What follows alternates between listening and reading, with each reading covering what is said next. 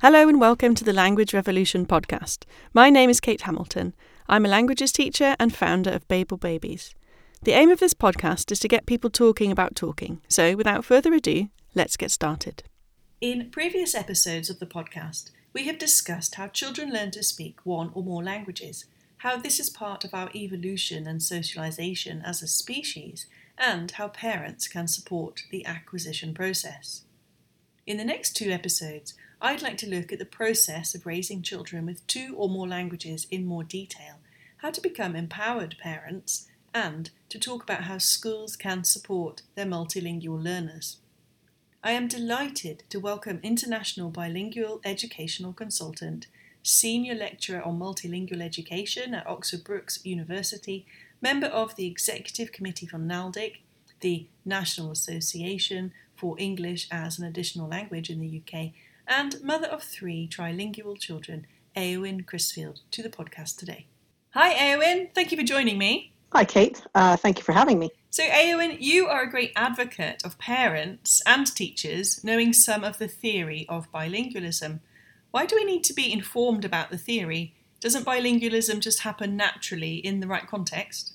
I think those are two very big questions to, to get started with. And the first thing that I'll address is your second question Doesn't bilingualism just happen naturally in the right context? And, and in the right context, it's true that children can seem to acquire two or more languages kind of effortlessly and without any clear intervention on the part of the parents. Um, but you know that's really quite specific to bilingual or multilingual communities. So, for example, uh, you know, in India, where most families have a mix of different languages and different people speak different languages to the children, but they're surrounded by people who use those languages, bilingualism can seem to develop quite naturally. But the smaller your community of speakers is, the more parents need to think about kind of what are the key criteria for success in raising their children bilingually. So, for example, a Greek French couple living in London may have a very small Greek community and a small French community and a very large English community. So they'll need to think a little more carefully about um, about how they're going to help their child or children learn both those languages. The reason you need to be informed about the theory, if you don't live in a multilingual community, is that two reasons really. First of all, you need to be in charge of the process and you need to understand kind of what are the roadblocks you might meet and how to how to overcome those but also because a lot of people have quite strong opinions about languages and children and those chil- uh, you know and those people may well give you advice that is based on you know nothing or no particular research and if you don't know yourself that they're not correct you may follow their advice and end up in a situation where your child is not learning the languages you want them to. So partly it's so that you can be proactive in planning and partly it's as a defensive measure if you're you know given bad advice by say you know classic example on twitter is the health visitor who said oh you shouldn't speak your language with your baby you should only speak english if you know what you're doing and you've read the research you'll feel much more uh, empowered to do what you know is right Yes, that's true. There are some really prevalent myths, aren't there, and misconceptions about raising bilingual children. Let's have a think about the often cited children are sponges. How much truth is there in this claim? Uh, this is one of this is one of the bees in my bonnet, um, and I think that again we're we're confusing kind of different areas of research. There is something that we call bilingual first language acquisition or BFLA. That's children who are born into bilingual communities, bilingual families or bilingual communities, and they're learning both languages from birth from people that they live with. That's one kind of bilingualism. And when you look at how human infants learn language in general, whether they're bilingual or monolingual, it can seem to be kind of a sponge like process where we talk to them and talk to them and talk to them and eventually they talk back and that was kind of easy and magical and the children who are raised in bilingual families get talked to in two languages and kind of magically they can use both those languages and so we take that kind of initial capacity for language acquisition in young children and we apply it to situations where it doesn't really apply. So, for example, a child starting a new school, starting school in a new language when they're six, everybody will say, oh, don't worry, children are sponges and they soak up languages. And that's completely not true for a six year old in the same in the way that it may be marginally accurate for a six month old. And so that leads people to make poor choices for older children, presuming that it will be easy and effortless for them to pick up another language later. And outside that kind of, you know, very young bilingual first language acquisition, that's not the case. There's a huge range of normal in terms of how long it takes kids to acquire a new language, and that's not recognized when we consider them to be sponges. That's really interesting. Thank you. Another perceived kind of research fact that I've seen a lot on social media is that there's a clear cognitive advantage for bilingual children. And in your new book, which is coming out next year, you call this a red herring. So, why is that? So, I think that, um, you know, this is it's a complicated field and it's a complicated topic to discuss, but kind of in a nutshell, for many, many years, there was a, a, particular growing body of research that showed all of these cognitive advantages to bilinguals that, you know, they were better at task selection, that they were better at executive function, that they were better at all these things. And that, and, you know, that lasted up until about, you know, 10 years ago. And then there started to be kind of competing research platforms saying, but, uh, you know, actually, is this true? Let's look at the research more closely and so what has kind of been agreed upon is that that research was quite limited in terms of how many people it looked at and what kinds of things that it looked at and that also there was a real tendency in academia and this is problematic to publish the results of studies that showed a positive advantage and to not publish studies that didn't show any advantage. So we call that a publication bias.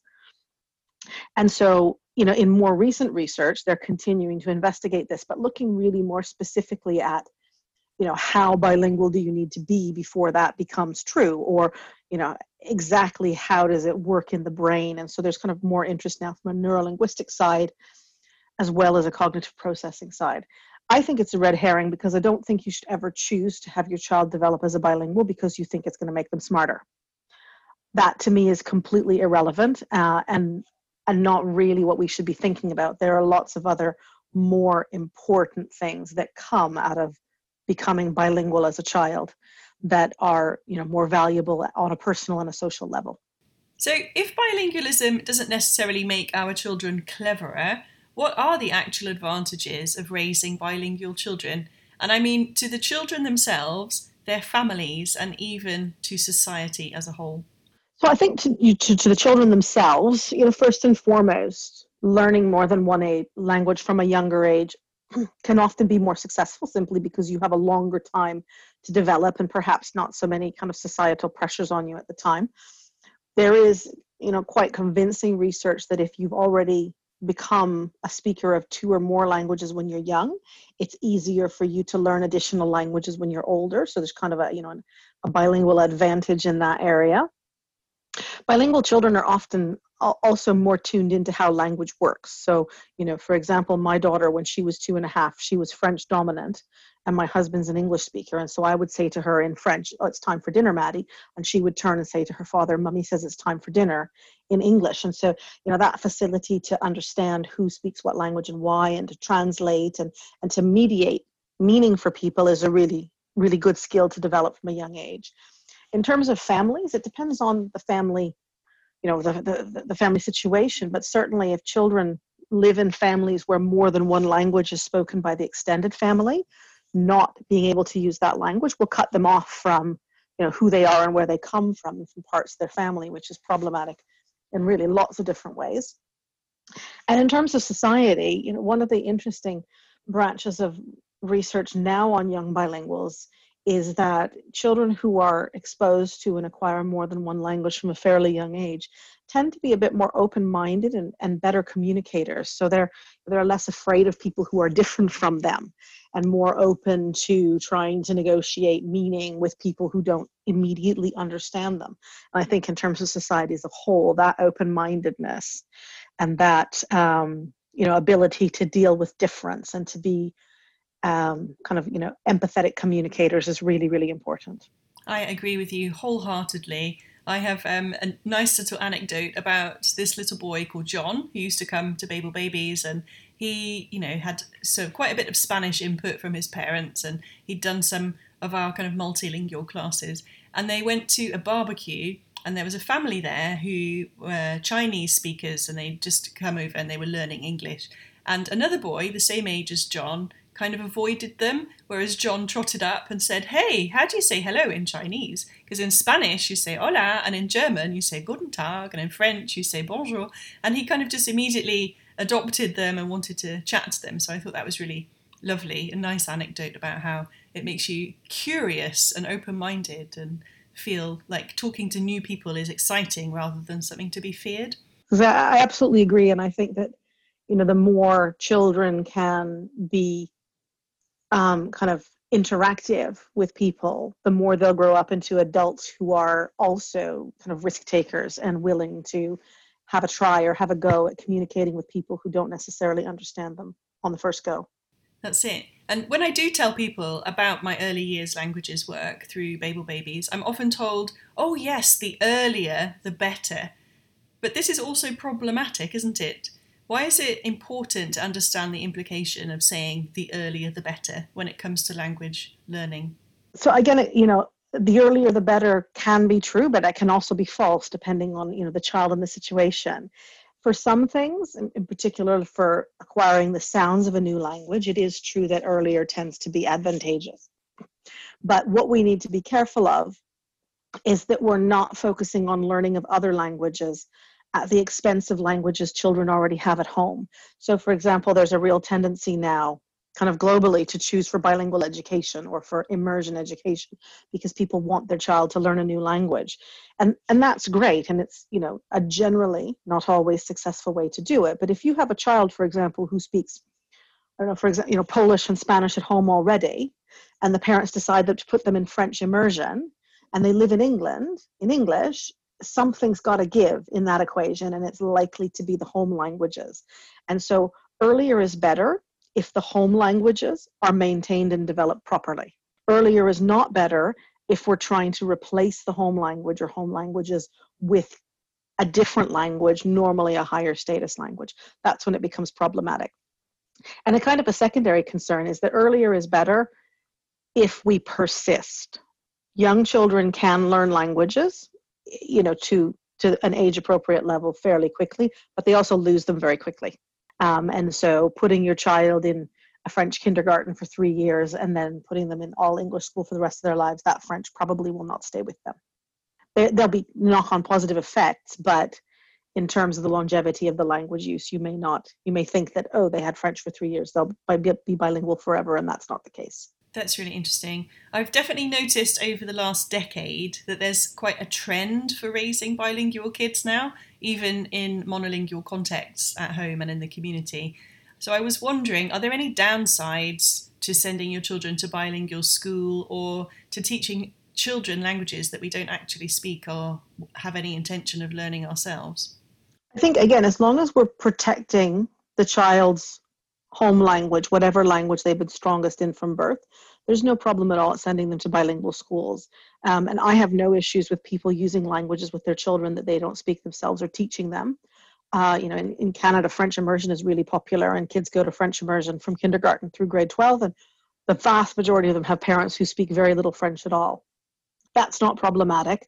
Um, but I think it's you know it, it's important to understand that choosing to add a language into a child's repertoire can impact lots of different things and it should be one of the factors we consider when looking at educational options but not the only factor that we consider. Yes there seems to be kind of a high status linked to it in some contexts like bilingualism is a very desirable thing but like you say you've got to look at the whole child haven't you? Language isn't separate to their kind of well-being and holistic development. Yes, and I think that you can see that in the general media. You know, all these headlines, you know, over the last however many months, you know, that the UK is going to be at a deficit for languages and you know not enough people are learning languages in the UK and not enough students are studying languages but that's completely disregarding all of the children who are bilingual in English and Urdu or English Punjabi or English Polish or English Romanian it's just you know kind of glossed over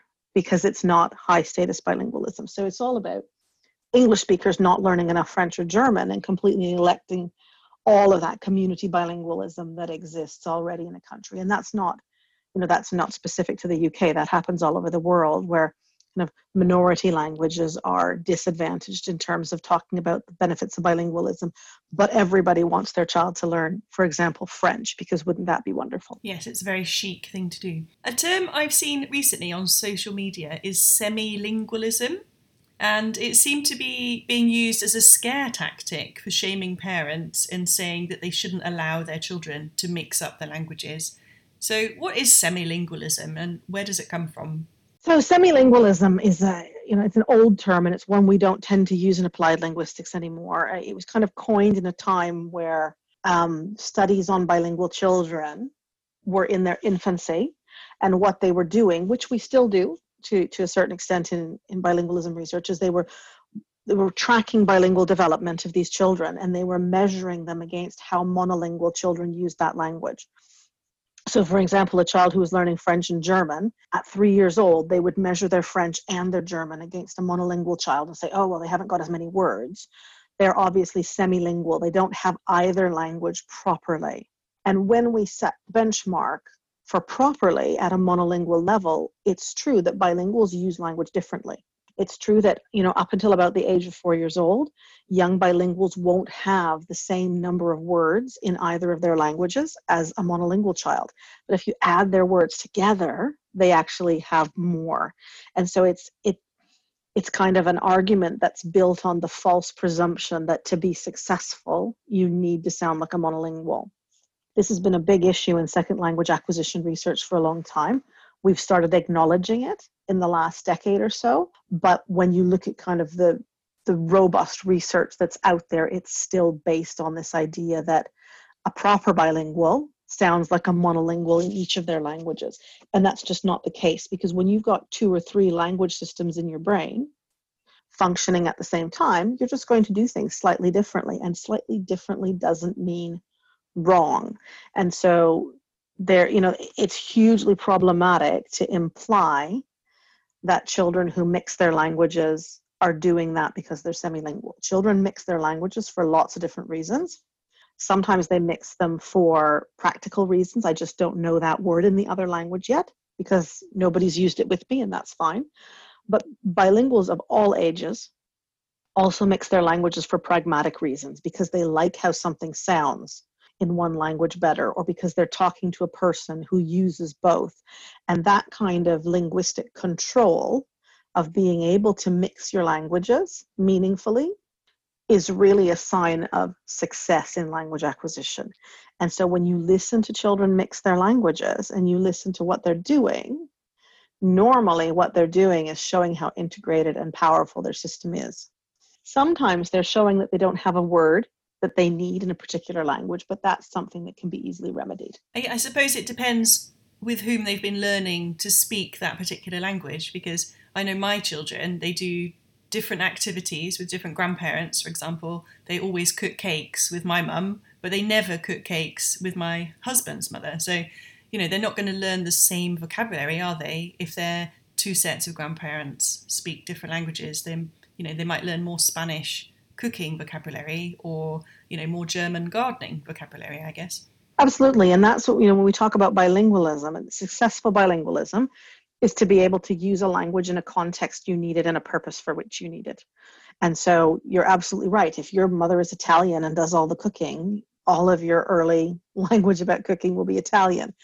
That doesn't mean that you're not also a German speaker. But if your German speaking parent doesn't cook with you, you just won't have those words. And so again, it's that that false presumption that being able to use a language means being able to use it all the time. It always comes back to the context in which you hear it and the purpose for which you need it. So, is there no such thing then as the perfect bilingual that we should aspire to? It's again, it's something I've seen on social media that you know you can be kind of two monolinguals in one body, and this is the perfect bilingual. I think that I think that that's absolutely false. I think we used to talk about this idea of a balanced bilingual, equally good in both languages. But even if you're equally good in both languages, there are going to be differences in how you use the language. The language is because of the influence of the different systems. So, you know, I'm an English French bilingual, and sometimes, even though obviously you can hear, I'm perfectly fluent in English. Sometimes I'll make a sentence in English that that draws on French uh, sentence structure just because at that moment it, it communicates my meaning better. And so you, could argue that that means French is dominant for me because I'm using French sentence structure, but French is absolutely not my dominant language right now. And so if you can do what you need to do in a language and do it effectively, that's going to be your target. And so this is why, for example, you know, you see, you know, in African countries, say in South Africa, it's really unusual to meet somebody who speaks fewer than four or five languages. That doesn't mean they can use them all equally and do exactly the same things in those languages. It means that, you know, this is the language I use in my community when I go out with friends, when I go to the market. This is the language I use with my grandmother who lives in a village and can only speak this language. And so, you know, in different contexts, they use a different language. But you can't say, oh, you're not a speaker of this language if you can't use it everywhere. And so, again, false presumption, what it means to be bilingual yeah, we need to start kind of debunking this idea that there is a perfect bilingual, don't we? Because it's just not really reflective of how bilingualism is in reality for a lot of people. And I think it's detrimental a lot of times for children whose parents feel that they should measure up to some monolingual standard, and particularly grandparents tend, you know, have this tendency as well. or You know, your say Spanish child being raised in London doesn't sound as good as the Spanish child being raised in Spain. Well, sounds different because they have a different linguistic you know experience, but different isn't necessarily bad or wrong when, when it comes to language.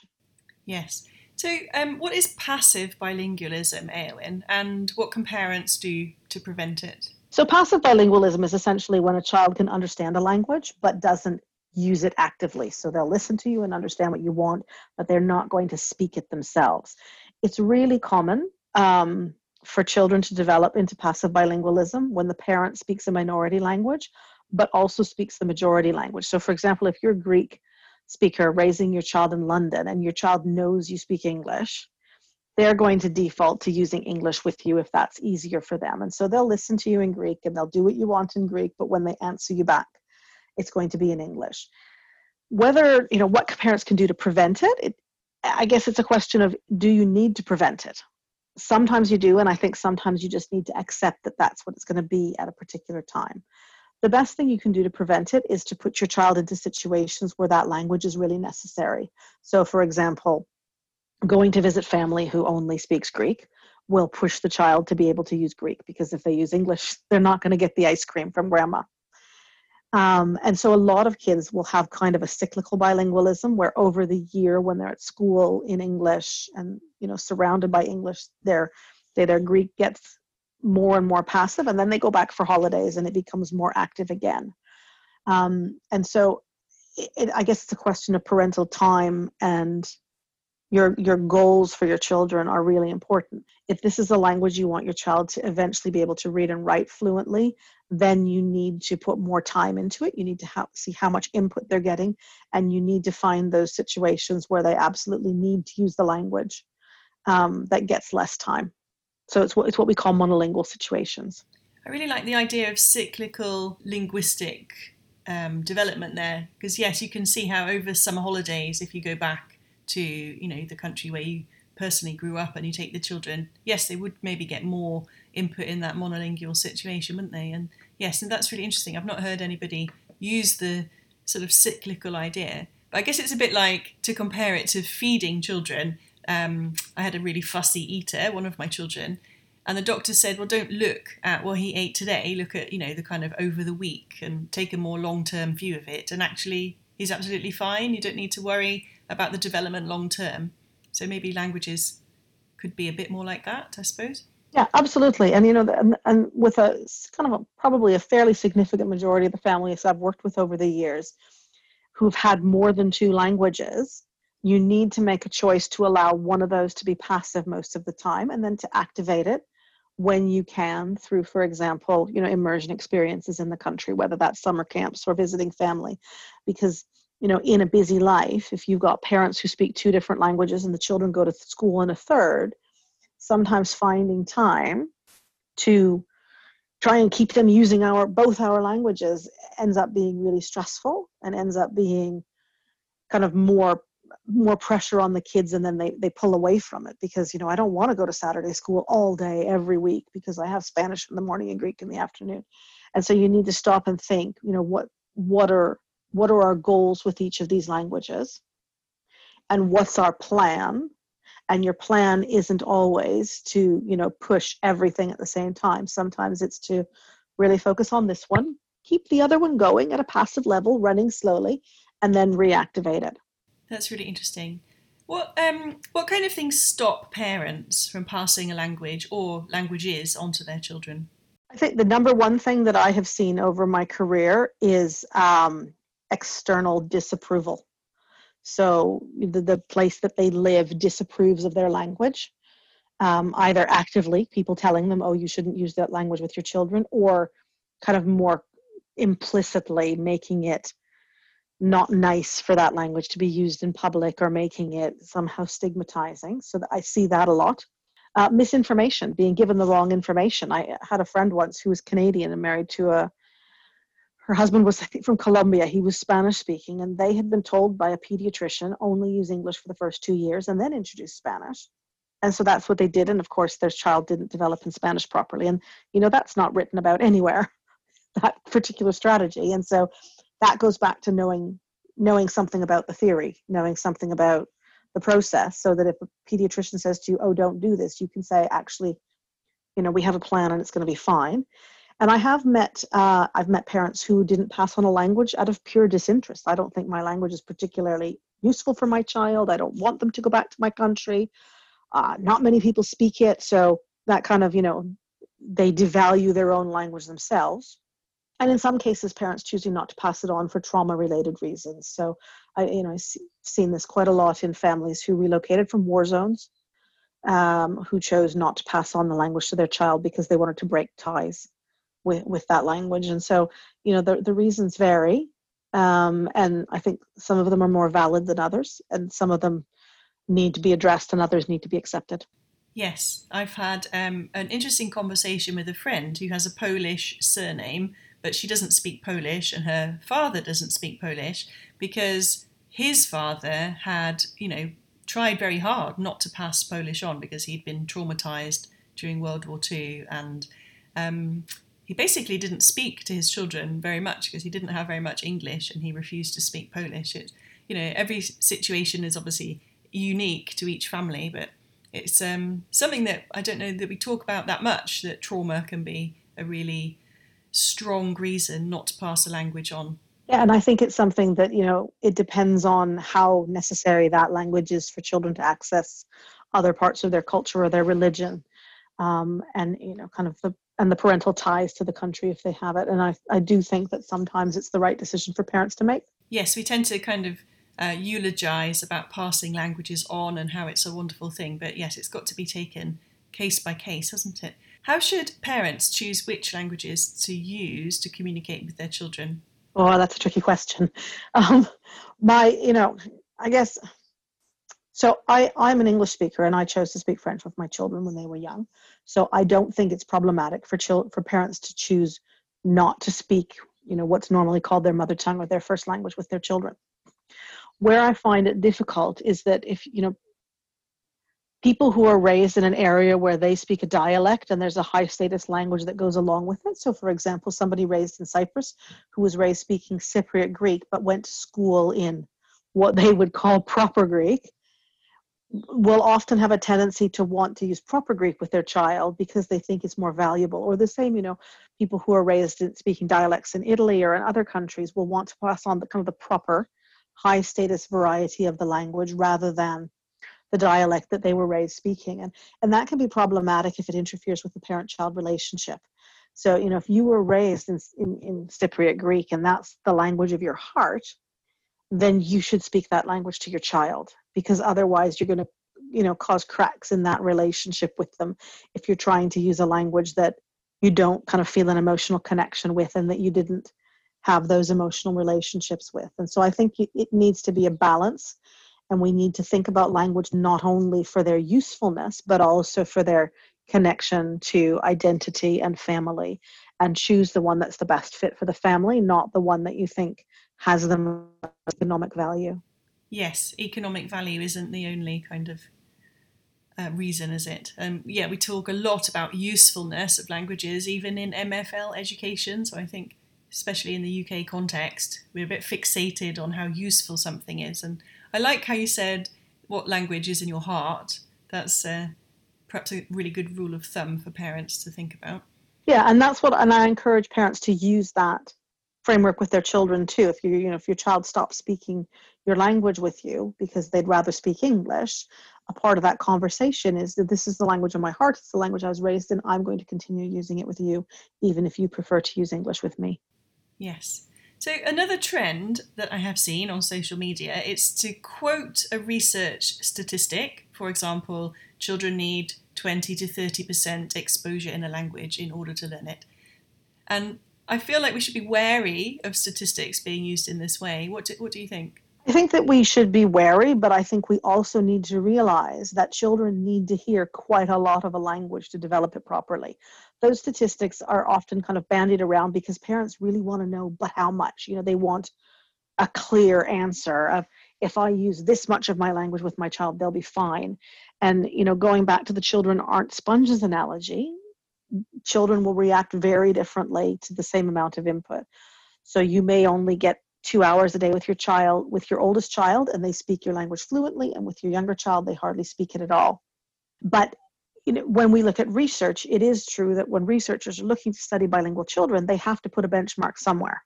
Um, and kind of traditionally, it's been you know bandied around in research that 20% is a is a good benchmark to put. So if they don't get at least 20% in a language, they're they're very unlikely to be bilingual.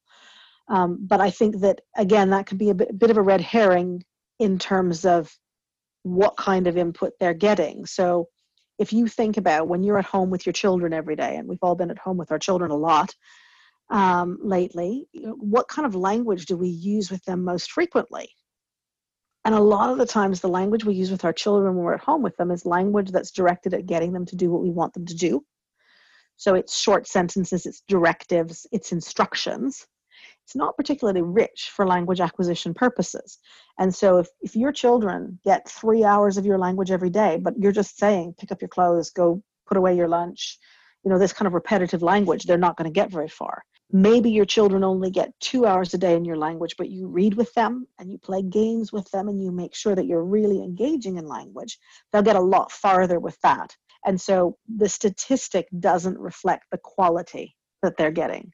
And quality is more important than quantity. So I think that's really important for parents to be aware of that the statistic can kind of hide um, other discussions that are important, like you're saying about the quality of the exposure. So, you know, if you've got this idea that only 30% exposure is going to be enough and you feel like you're doing 29%, um, it could be that your 29% is, you know, very rich and um, interesting language use, and that's incredibly valuable. Whereas, you know, just like you say, it's not the number of hours; it's the what you do with those hours that matters, isn't it?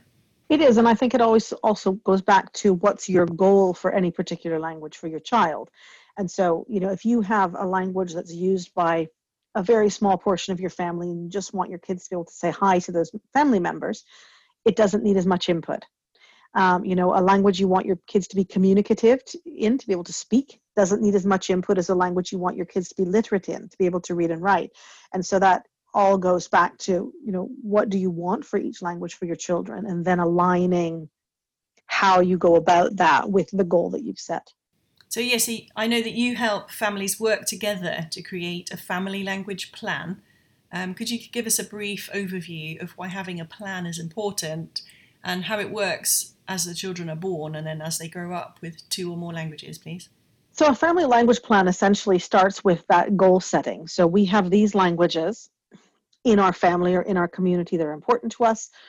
Uh, and we need to decide if we want our kids to be able to speak them and understand them, to read them and write them on a basic level, or you know, academically to go to school in them. Those are very different goals. And then you map out, you know, these people are going to always use this language with my child. These people are always going to use this language. Ah, we've set a literacy goal for this language, and I'm the only person that uses it. So we need to broaden that input. And so it helps parents think through, you know, it's like if you're going on a road trip, you need to know where you're going to need to know you know to, to choose what road to take and so that family language plan is a guide for families to help them understand what they need to do to meet their goals but it's also to help them reflect along the way are we getting where we want to be uh, you know maybe we've moved country what are we going to do now because we're adding in another language? And so a family language plan isn't a isn't a fixed thing. It's a dynamic living plan that adjusts to each of our children because all children are different and to our living circumstances and to you know if the stay at home parent goes back to work and we need to find childcare all of that is adapted. But you're always thinking towards what's really important to us and what do we want our children to be able to do with these languages as your endpoint so that you're making thoughtful decisions along the way about how the languages are going to be supported throughout the different phases of a child's life. So when they're at home with a parent or a caregiver in their early years in primary school and in secondary school.